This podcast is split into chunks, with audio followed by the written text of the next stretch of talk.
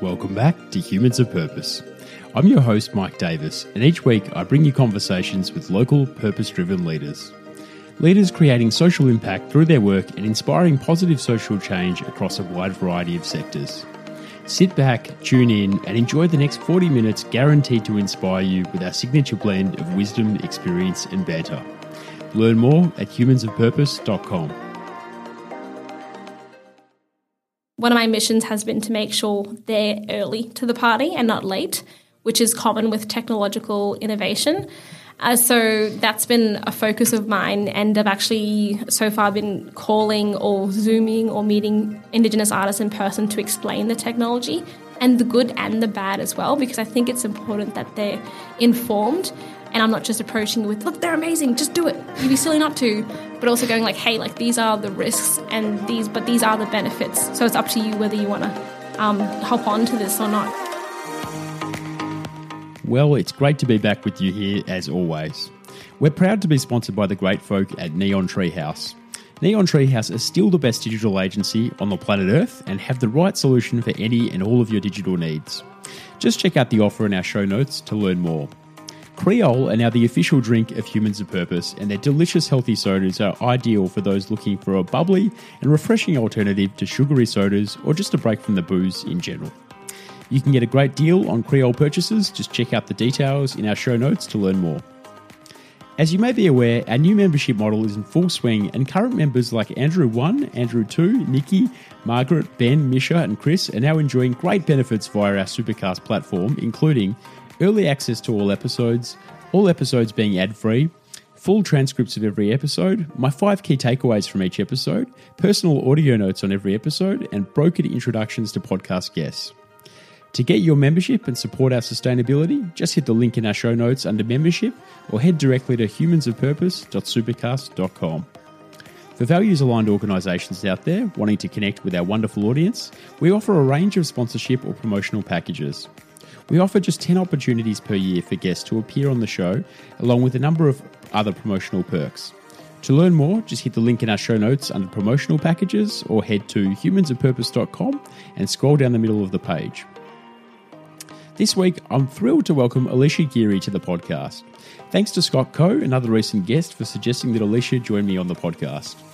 Alisha is a serial entrepreneur and has most recently been the founder and CEO of Provvy, spelled P R O V V Y.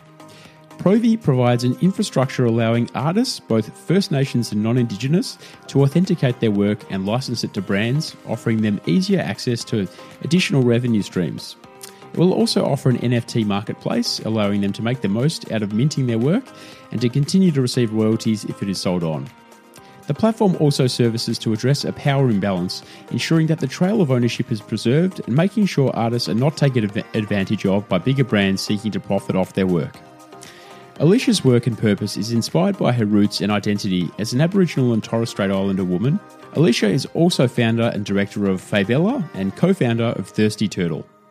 She's an absolute gun, and we could have bantered for hours, but I think she's most inspiring for the way she holds to such a strong cultural and personal purpose, which helps her to drive forward her entrepreneurial pursuits and dreams, all of which are oriented around helping others.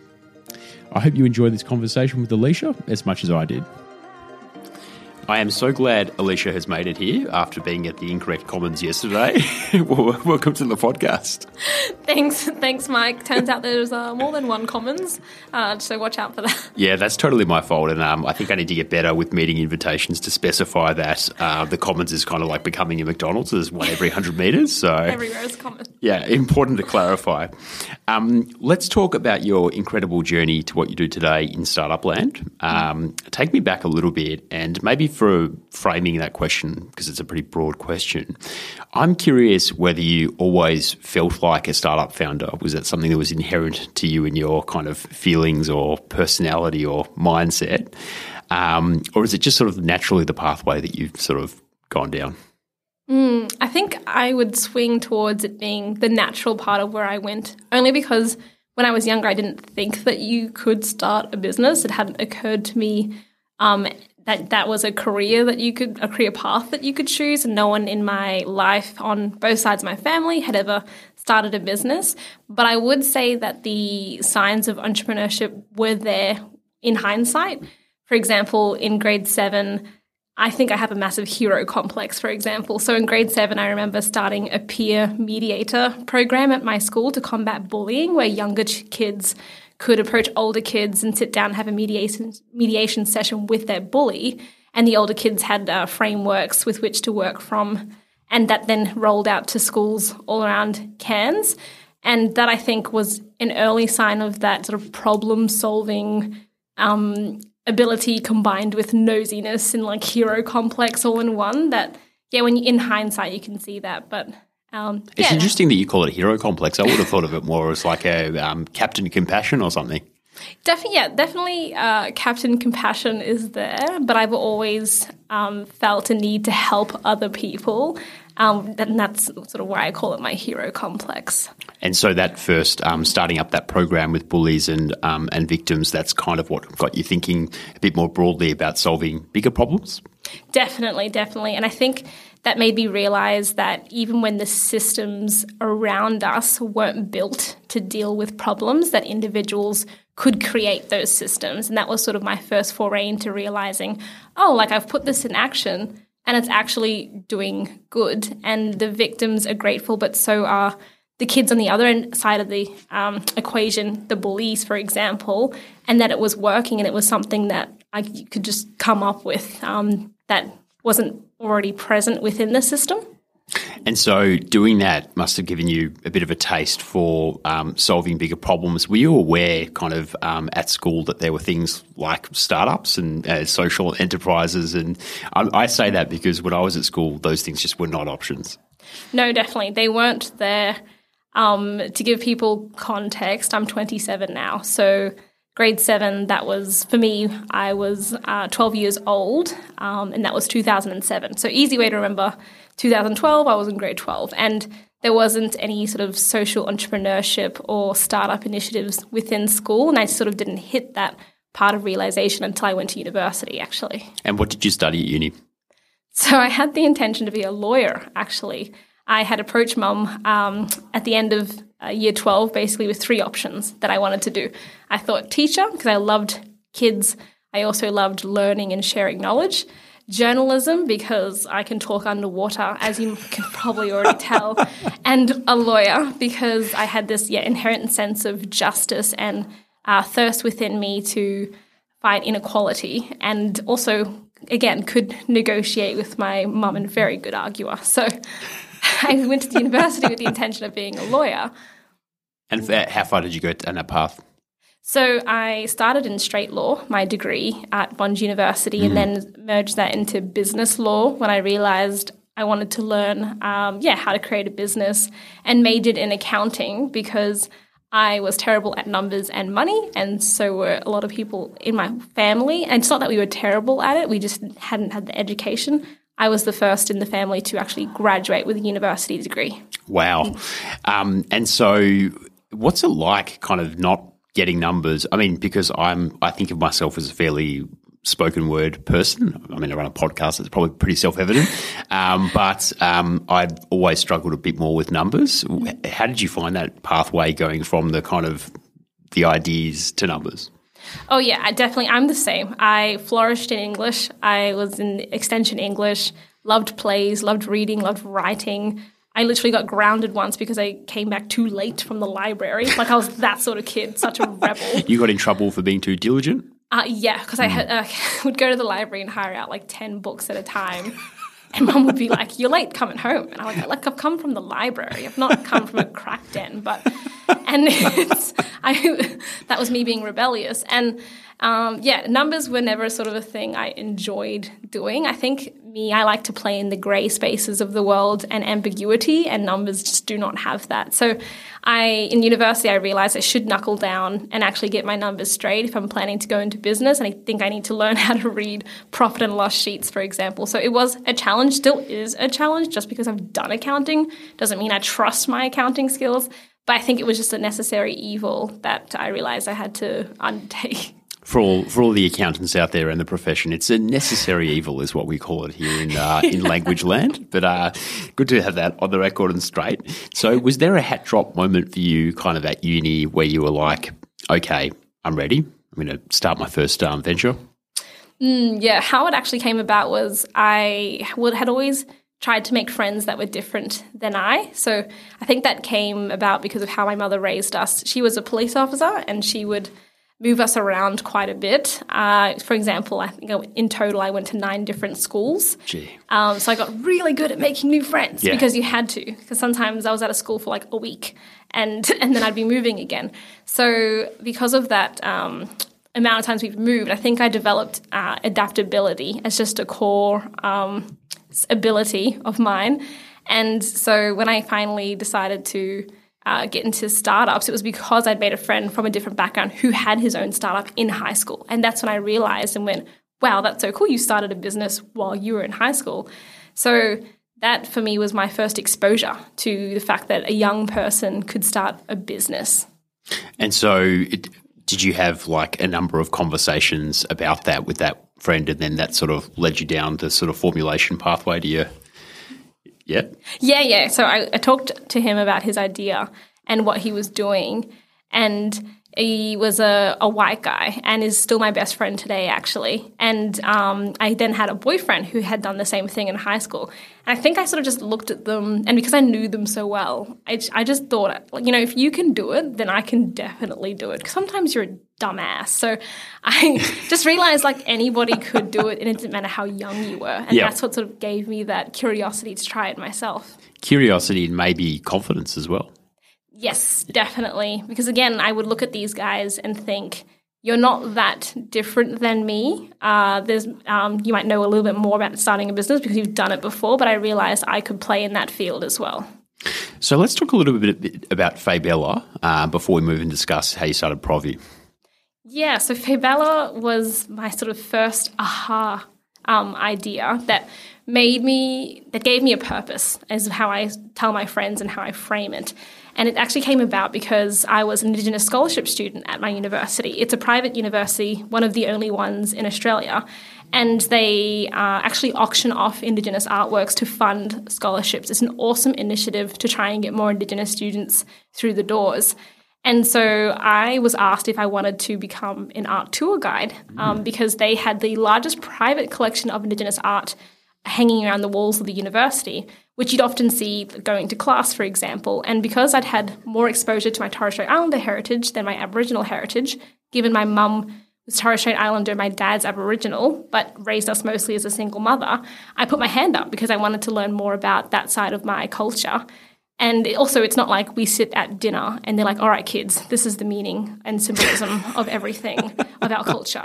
Like, those aren't normal dinner conversations. So, This is just like a white guy assuming that that's an Indigenous dinner time conversation. Is like the, the tell me about the rainbow serpent again. yeah, yeah, that's not like we don't sit around and talk about that often. So, there's still a whole lot of the culture that um, is unpacked gradually that you don't learn in one sitting and you don't like complete modules to learn that sort of thing. So Yep. I put my hand up and was asked and like learnt all of the stories behind the artworks of my section. And that's when I realized the significance of the paintings that they, in a way, were our only records of these stories because we're a people that tell stories through word of mouth and pass our stories down through word of mouth.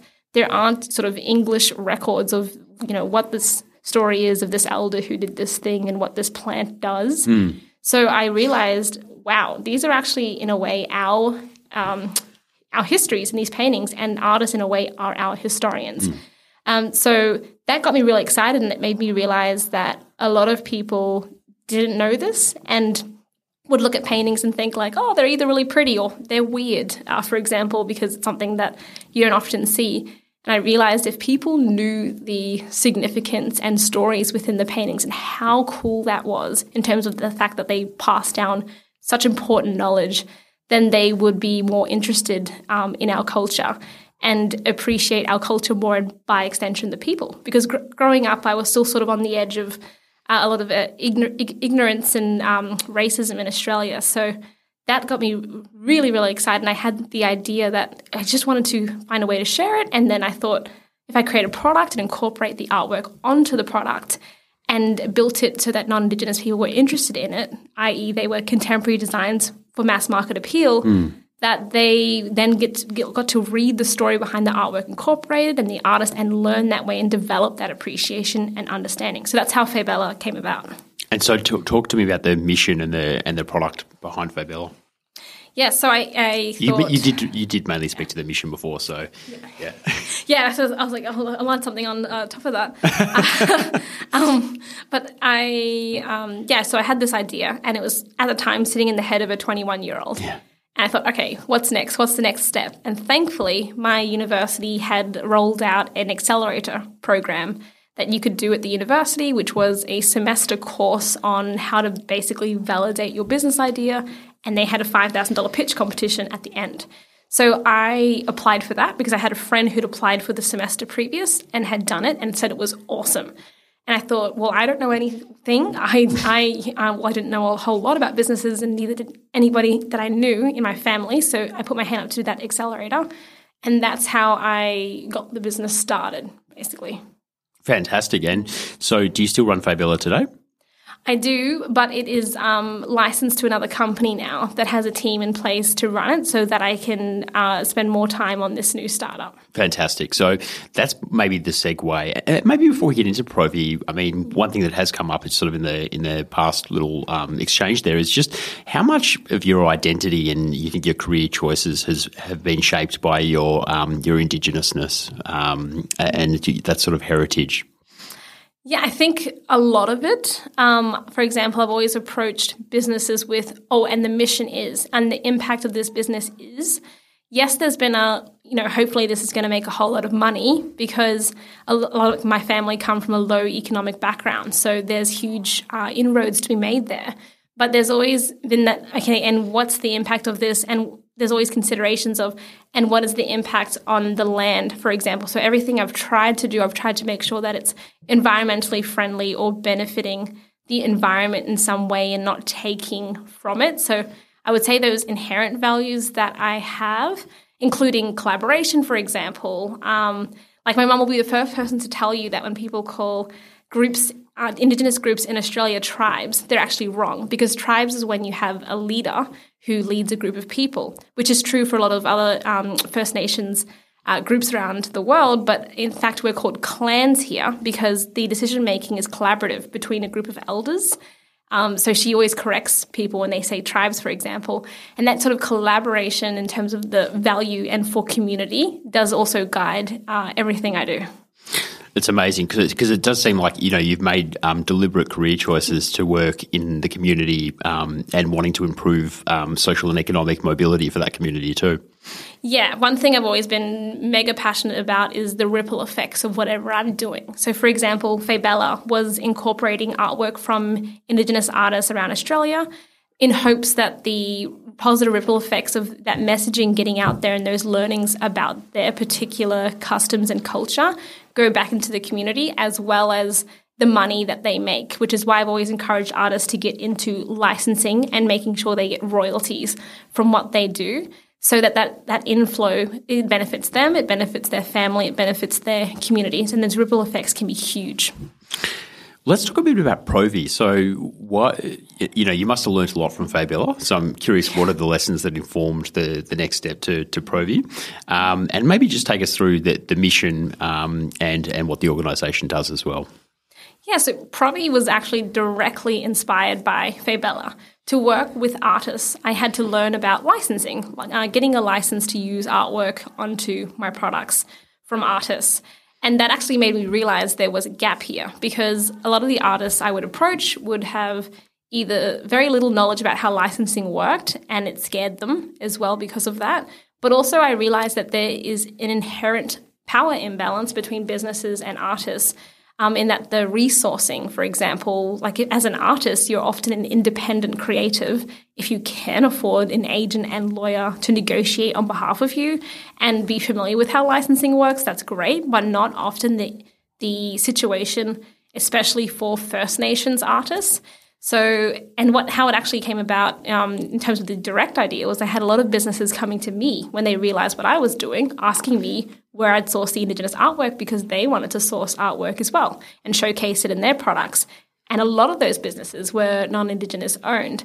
So I would go, oh, well, here, here are my Indigenous artists, talk to them. Because again, for them, licensing is an amazing passive revenue stream for artists. But a lot of those times, those deals would just completely break down, either because the business owner would unintentionally say something ignorant and the artist would get offended. Oh, really? And the whole, yeah. And that's the thing is, I That amazes me that that's a major stumbling block for art licensing deals. It definitely is. And again, I think it's just a lack of education. And I, I would, that's the thing is, in the business owners I talked to, I never thought it was malicious the way that they described or said things. Um, but I think they, like, again, it was unintentional, I think, half the time. Them mentioning something about working with Indigenous artists and the artist going, well, that's offensive. F you, I'm not going to do the deal anymore. Yeah.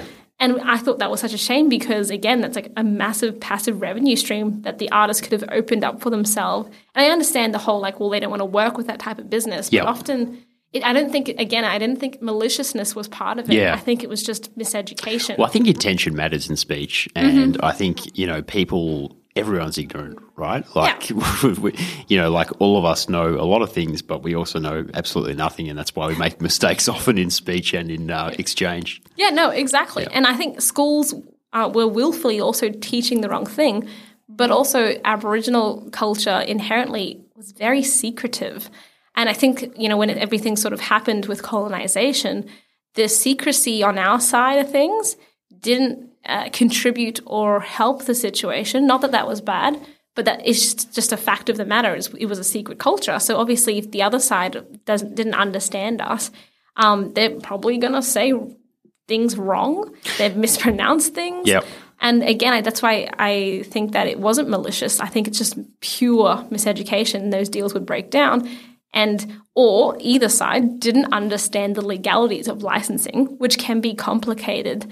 But when you distill them down to the concepts, they're actually very basic. So I realized, you know what? It's just better that you two do not speak to each other, and I'm going to be this middleman and an intermediary that you need to contact through. Because then I was, because I was kind of really good at sitting with someone um, who was either, uh, like, yeah, non-indigenous or just un, un uh, well, I don't want to say uneducated, Uninitiated, but maybe? uninitiated. Yeah. Yeah, and um, they would say things wrong, and I would just you know kind of either kindly correct them or laugh, and um, I could sort of take it. So I would be that person, and then I realized there should just be a platform that does this, like the licensing between artists and businesses, because this was taking so much time away from building the Activewear brand, and given I was also studying and trying to complete my degree at the same time, it was a lot.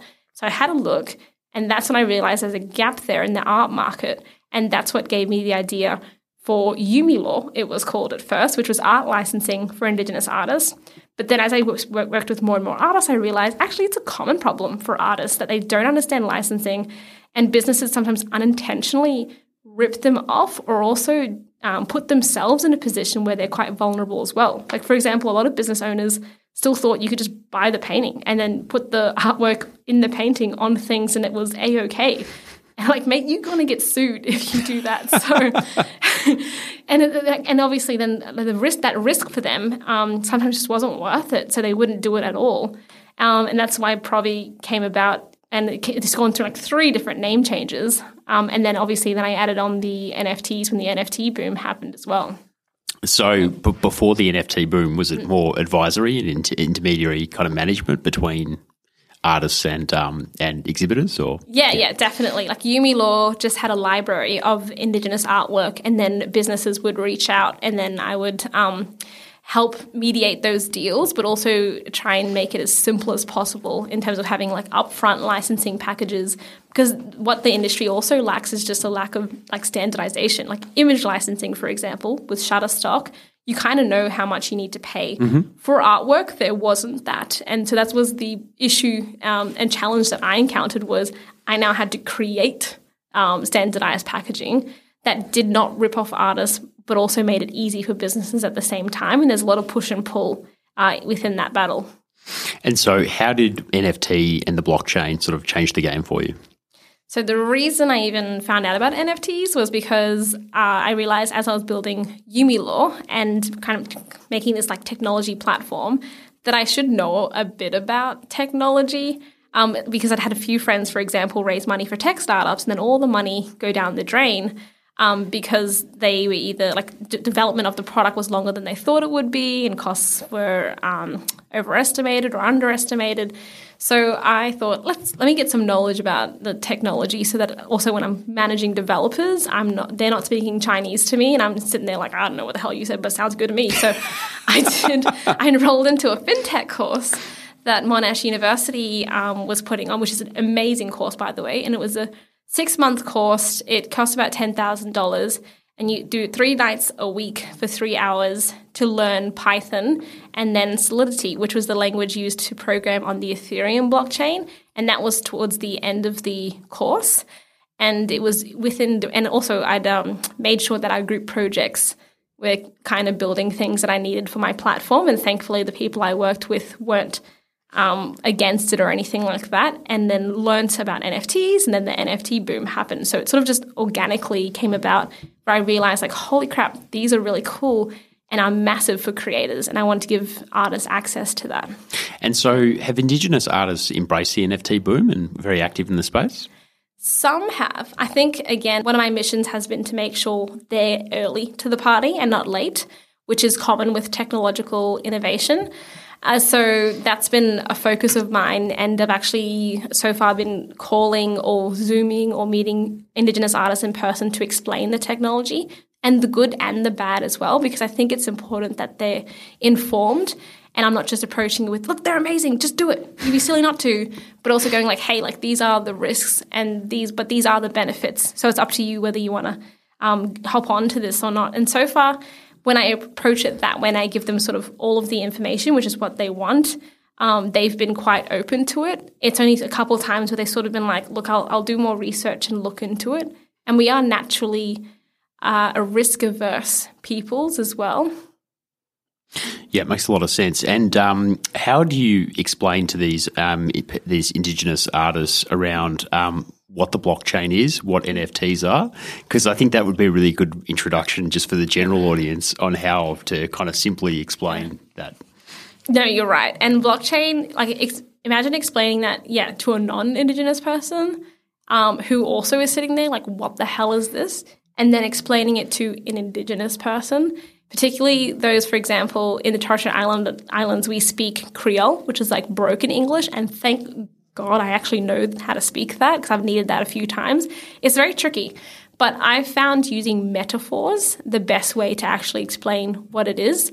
So, as far as the blockchain goes and Web3, I always get people, I think people like look at information on the internet about NFTs and crypto and sort of get the surface level information and then run with it either good or bad, which I think which is actually quite dangerous. Very dangerous. Very dangerous.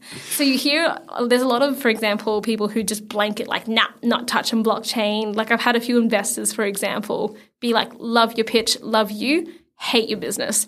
Um, and they, when I talk to them and I get them to explain to me what they know about it, it's very little. Because mm. there's, you know, you see the hype and or you see the scams, um, and that's sort of there's two sides to it, but they don't actually understand a lot of the time how the technology works and what it actually means.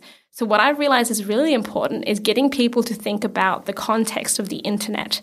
So I explained to people when Web, Web, when Web 1.0 came about, which was the internet, back then, I'm, I'm sure a lot of older people remember that people would look at computers and they were these massive, massive things mm. and go, no one is going to like pay for that. That's a massive ass machine. I'm fine using my notebook and calculator. Like I'm no one's going to be using that. My dad has this great story about being a medical student in America, yeah. and um, they had a computer room. Yeah. And when I say computer room, it was the entire room was the computer.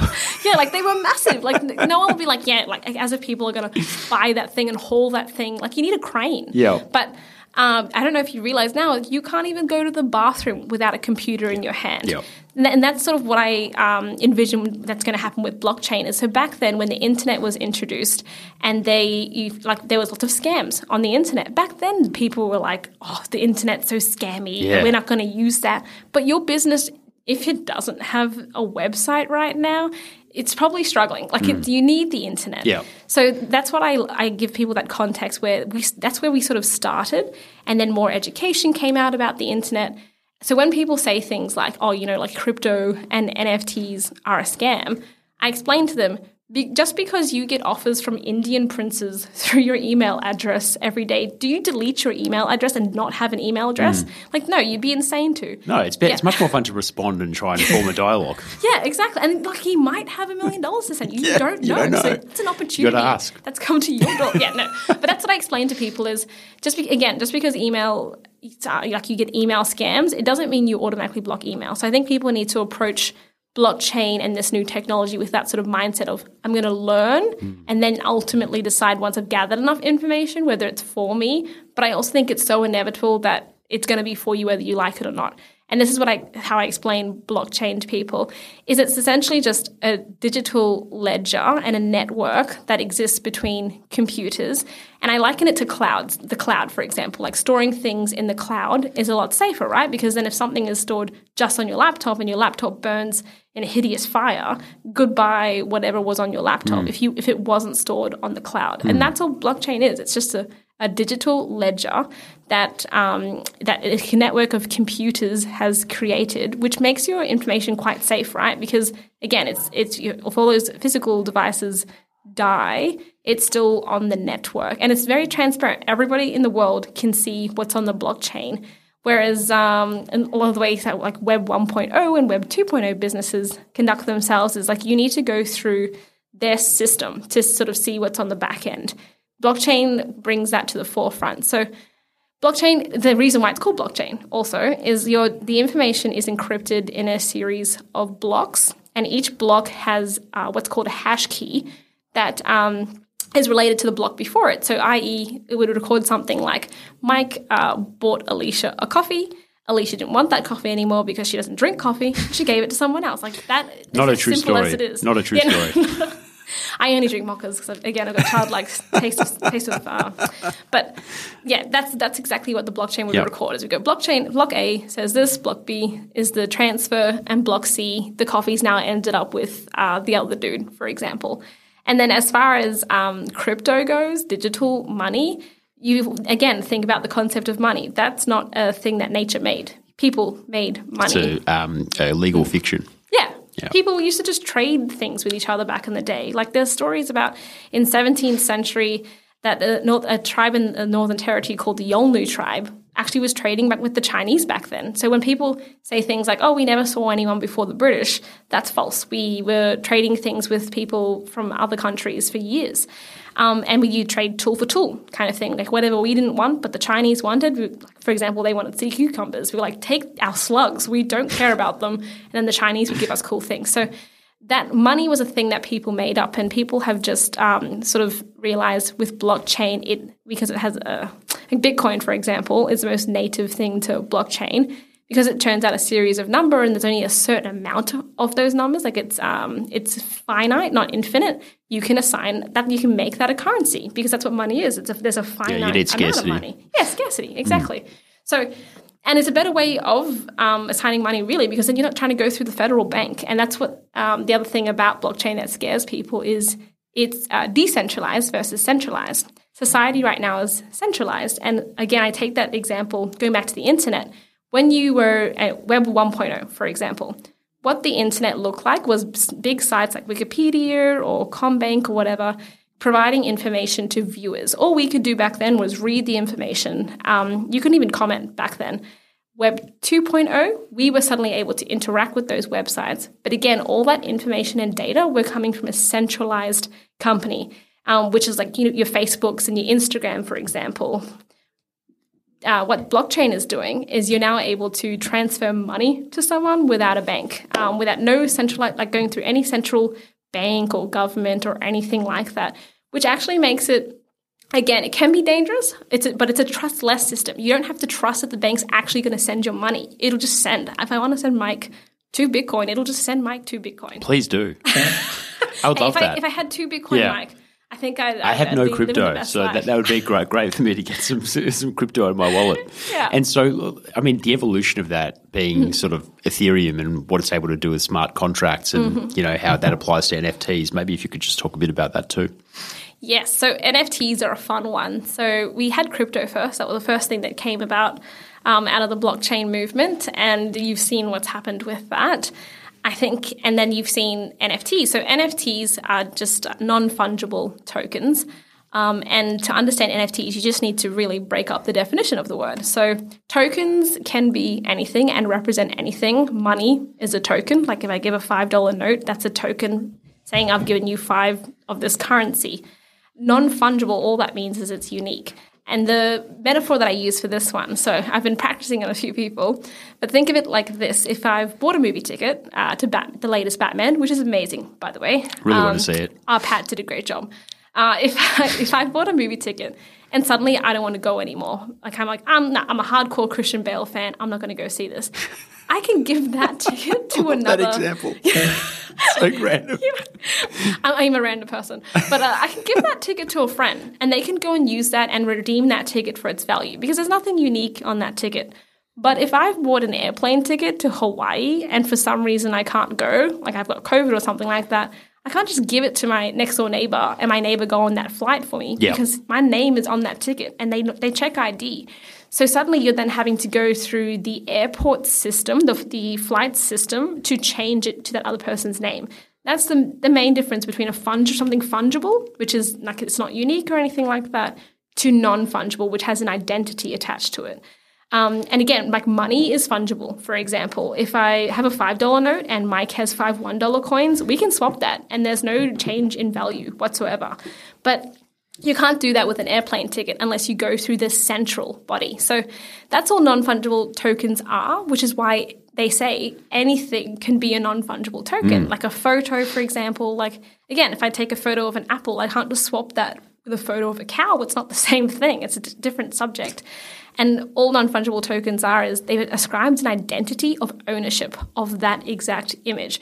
So when people say those dumb things about, oh, it's just a JPEG, can't I just screenshot? Like, the amount of times that that's exactly has, what my wife said.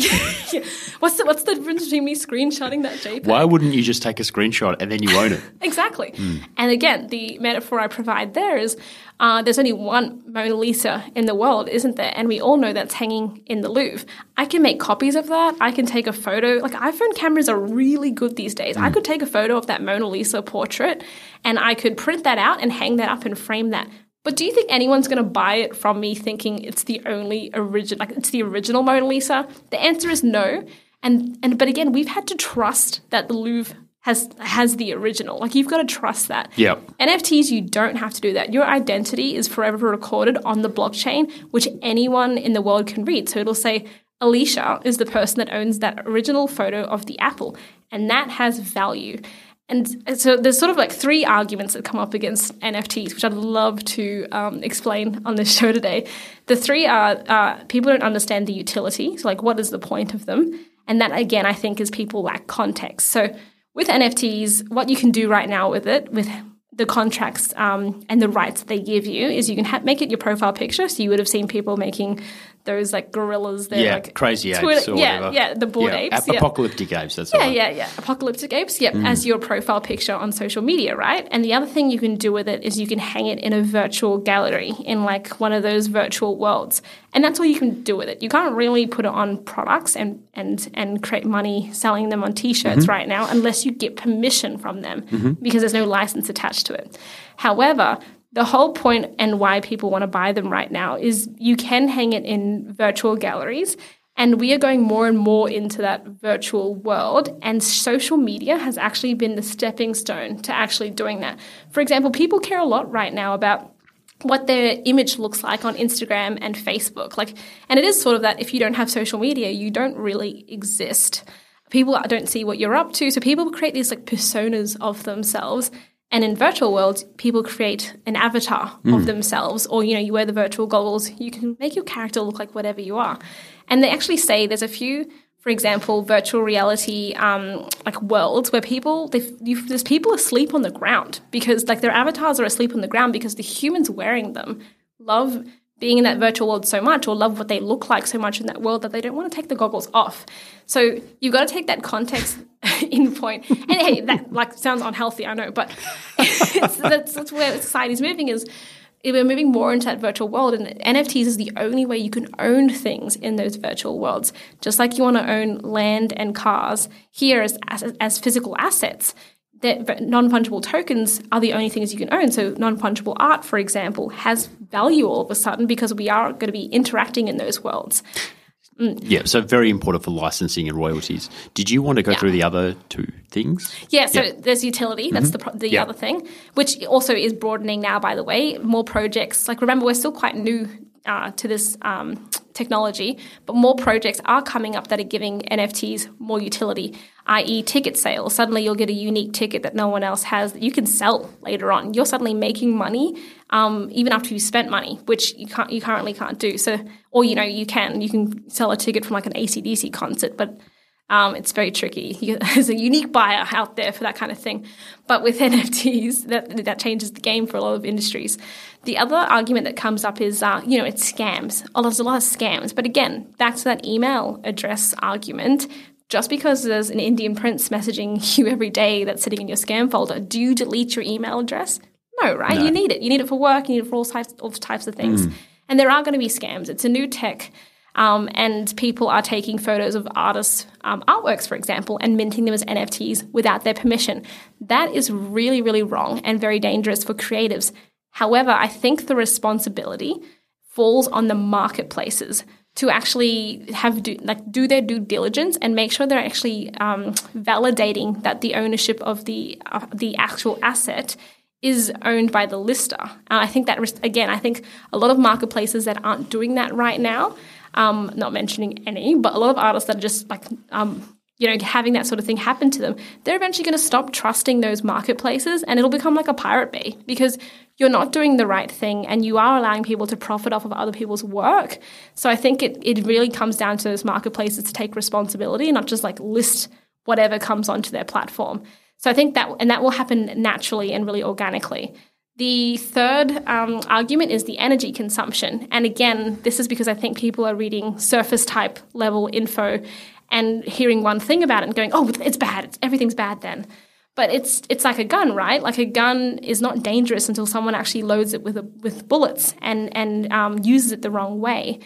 Uh, anything that you use the wrong way is going to be bad, but does it make the actual tool bad? I think people really need to think about that. And with how new the technology is, yes, we started with Ethereum, for example, which is it is quite bad. It uses a lot of energy to actually um, do what it's supposed to do. And I'm not going to go into consensus or anything like that because that's that's getting deep into the tech and how the tech works. But we've come a long way since Ethereum. And that's why all these sort of layer two blockchains are popping up, like Polygon and things like that. And they use way less energy. To give you guys context, minting an NFT on Ethereum is equivalent to sending 22,000 emails. Minting it on Polygon is equivalent to sending two emails. Great. That's a huge difference. So and we're seeing some real Moore's law in effect. Mm-hmm, definitely. Yep. And more and more, like I found another um, consensus service the other day, Hedera, which is equivalent, like it's less than sending one email. It uses basically nothing and it's so cheap to mint on there. So you really gotta, um, you can't sort of have this blanket judgment of blockchain because of its early um, form. Like, just, you know, the, the internet in early form had what things like Microsoft Explorer and Bing which are a bit more clunky. But now then Google emerged, for example, and people migrated to that because it was just a better service. So same thing with blockchain um, is looking out for that. Uh, and it's actually like analyzing and going, oh, yep, the energy consumption of this is way better. Um, and for a lot of artists, for example, I've seen a lot of artists come out and say, because the energy consumption is bad, not touching it. Blockchain is evil.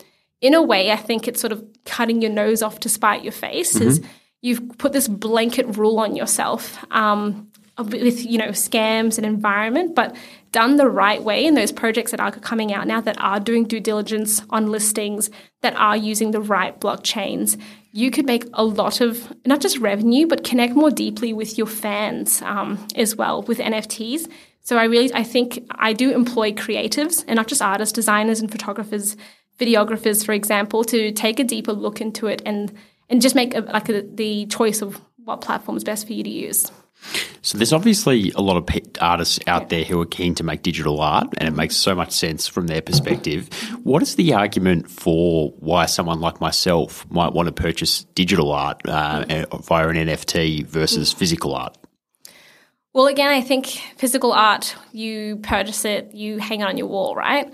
Digital art, same thing. You purchase it, you can hang it um, in a in your gallery in the virtual world, and you can buy those. You can buy plots of land in virtual worlds right now, and brands are starting to do that. So you can do that, or you purchase it, wait for it to increase in value, and flip it.